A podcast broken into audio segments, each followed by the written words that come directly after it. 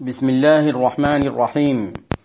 الدواوين الست لمولانا وشيخنا شيخ الإسلام الشيخ إبراهيم بن الحاج عبد الله الكولخي رضي الله عنه. تقديم أبو عركي الشيخ عبد القادر. صفحة 73 من نسخة الديوان الذي نقرأ منه نواصل فيها ما بدأناه من قصيدة أبرق بدا نحو المرابع يلمع والتي جمع فيها الشيخ رضي الله عنه أوصاف النبي صلى الله عليه وعلى آله وصحبه وسلم. قال رضي الله عنه فقد كان خير الخلق فخما مفخما وذو هيبة والمشي فيه تقلع. وأزهر لون أدعج العين تزدري بعين مها عند الخميلة ترتع وأنجل عين أهدب الشفر واسع يبين رسول الله والخلق أوسع أزج وأقنى وجه طه مدور ولحيته كثا وصدر موسع ومنكبه أعظم به وعظامه ضخام وربع القد طه المرفع. كذا عضد عبل وعبل ذراعه مرحب راحات والأنوار تلمع. وسائل أطراف وغير مشلب عظيم كراديس من الخلق أرفع. واشنب ثغر إن تبسم ينجلي كحب غمام أو لك البرق يلمع. وهامته عظمى لشعر ترجل. وخافض طرف ساكت فهو يخشع. وأحزانه موصولة بتفكر. وإن قال قال الفصل والحق يرجع. وينظر لحظا وهو للأرض غالبا. يسوق صحابا والملائك تتبع. وجيد رسول الله يشبه دمية إذا فرق الأشعار يبدو ويلمع. وكاللؤلؤ المكنون والمسك عرفه فمثل رسول الله لم يحظ مجمع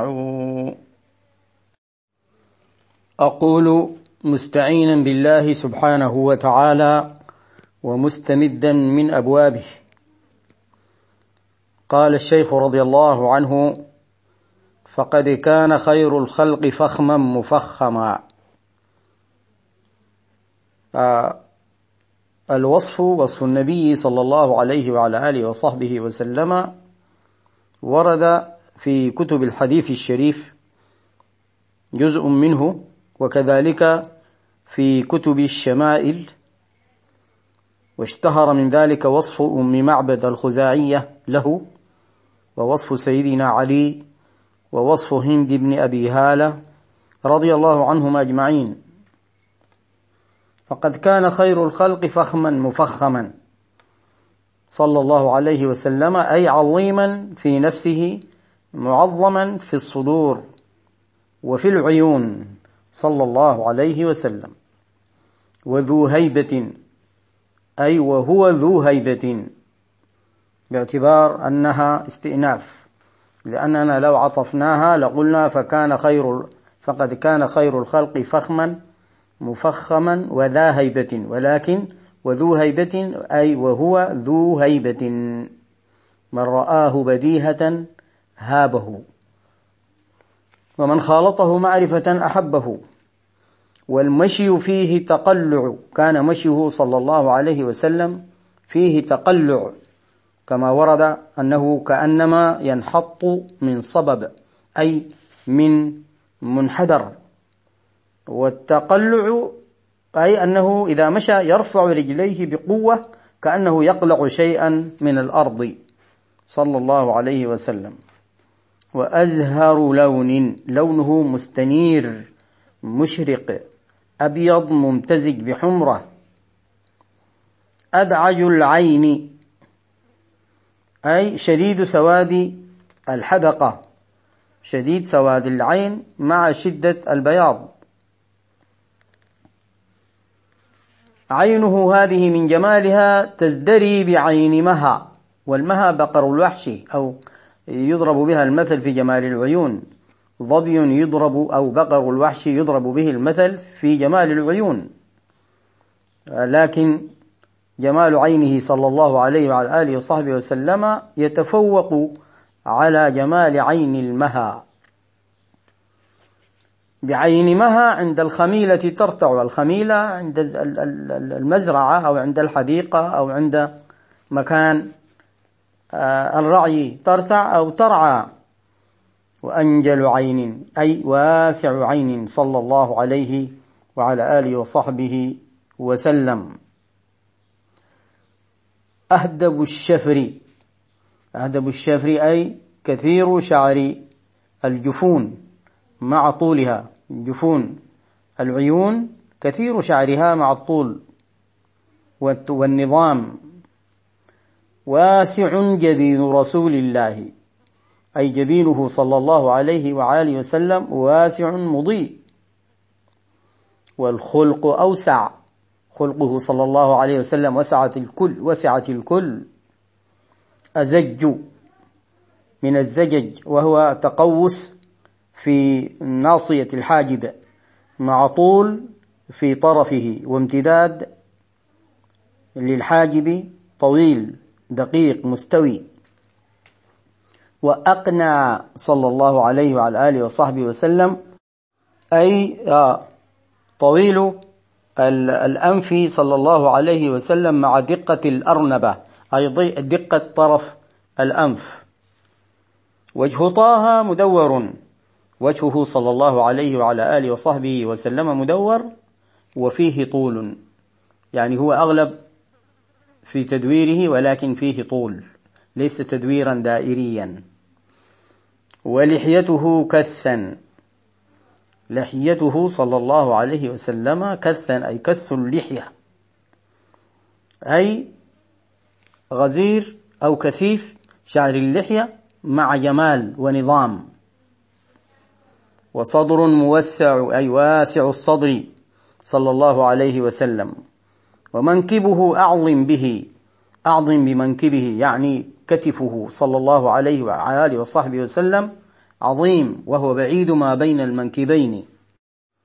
وعظامه ضخام.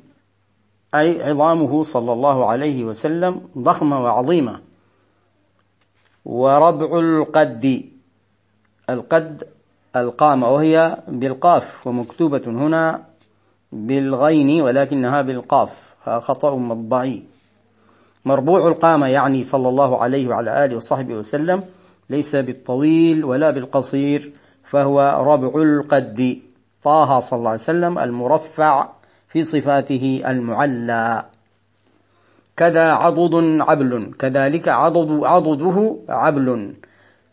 العضد هو الساعد يعني من المرفق إلى الكتف هذا يسمى عضد.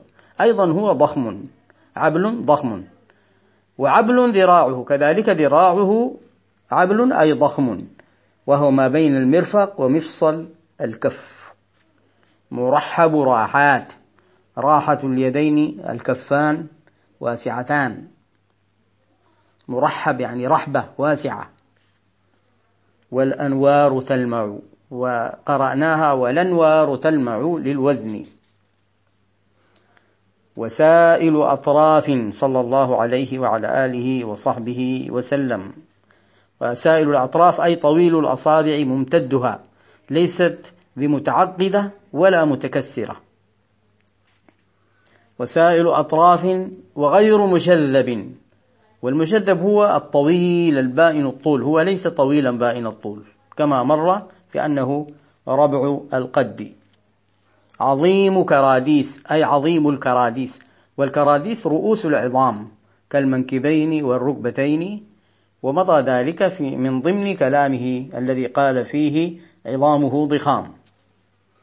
من الخلق أرفع صلى الله عليه وعلى آله وصحبه وسلم لأنه أجمل الخلق. وأشنب ثغر أشنب أي شديد بياض الأسنان مع حسن الأسنان وتحديدها. ولمعانها الثغر هو الفم. إن تبسم ينجلي يظهر كحب غمام. وحب الغمام ما يتساقط من السحاب من الماء الجامد. أو لك البرق يلمع. يعني عندما يتجلى وينجلي هذا الثغر مثل حب الغمام أو مثل البرق الذي يلمع.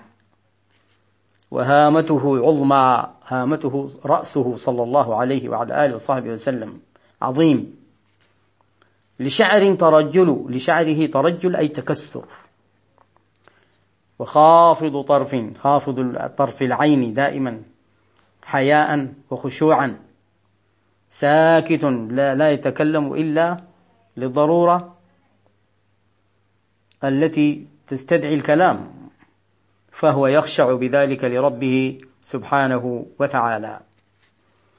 وأحزانه موصولة بتفكر كما ورد أنه متواصل الأحزان ترى فيه الحزن مع أنه يبتسم صلى الله عليه وعلى آله وصحبه وسلم وربما ضحك مع أصحابه صلى الله عليه وسلم وربما مزح لكن غالب أحواله إن لم تكن هناك مناسبة لتبسم أو ضحك أو هكذا حاله هكذا ترى فيه الحزن. صلى الله عليه وسلم والخشوع والتفكر. وإن قال قال الفصل والحق. عندما يتكلم يتكلم فصلا ويتكلم حقا. يرجع ومن معاني رجع أفاد. يرجع أي يفيد في الكلام. ومن معانيها أيضا صرف ورد إلى الحق. يرجع يصرف ويرد إلى الحق أو يفيد بكلامه. ذلك عندما يقول الفصل ويقول الحق. وينظر لحظا نظره في الغالب لحظا يعني بطرف عينه بطرف عينه ينظر صلى الله عليه وعلى آله وصحبه وسلم. يعني جل نظره الملاحظة كما ورد. وهو للأرض غالبا غالبا ينظر إلى الأرض. يسوق صحابا والملائكة تتبع هذا من سيرته صلى الله عليه وعلى آله وصحبه وسلم أنه إذا مشى مع أصحابه يكون خلف أصحابه صلى الله عليه وعلى آله وصحبه وسلم والملائكة خلفه صلى الله عليه وسلم. وجيد رسول الله يشبه دمية. جيد أي العنق. يشبه الدمية والدمية الصورة من العاج هذا العاج الأبيض وشبه به لاستوائه وطوله واعتداله وحسن هيئته وكماله كما قال شارح الديوان. إذا فرق الأشعار يبدو ويلمع. إذا فرق أشعاره شعره صلى الله عليه وسلم لأن شعره كان مثل الشحمة ومرة يصل إلى الجمة. إذا فرق هذا الشعر يبدو هذا الجيد الجميل. والعنق الجميل ويلمع. وكاللؤلؤ المكنون والمسك عرفه. العرف طبعا هي الطيب والرائحة. أما العرق فهو العرق الذي يخرج من الجلد. فإن كان وكاللؤلؤ المكنون عرقه وكالمسك عرفه يعني عرقه نقدره كاللؤلؤ يتحدر مثل اللؤلؤ. صلى الله عليه وسلم. وكذلك رائحته مثل المسك مثل المسك. يمكن أن نقول هنا وكاللؤلؤ المكنون والمسك عرقه بدل عرفه. ولكن كذلك يمكن أن نقدر وكاللؤلؤ المكنون عرقه وكالمسك عرفه رائحته. صلى الله عليه وعلى آله وصحبه وسلم. فمثل رسول الله لم يحظى مجمع ليس هنالك مجمع حظي بما بالمجمع الذي فيه رسول الله صلى الله عليه وعلى آله وصحبه وسلم والله أعلم ونواصل إن شاء الله تعالى.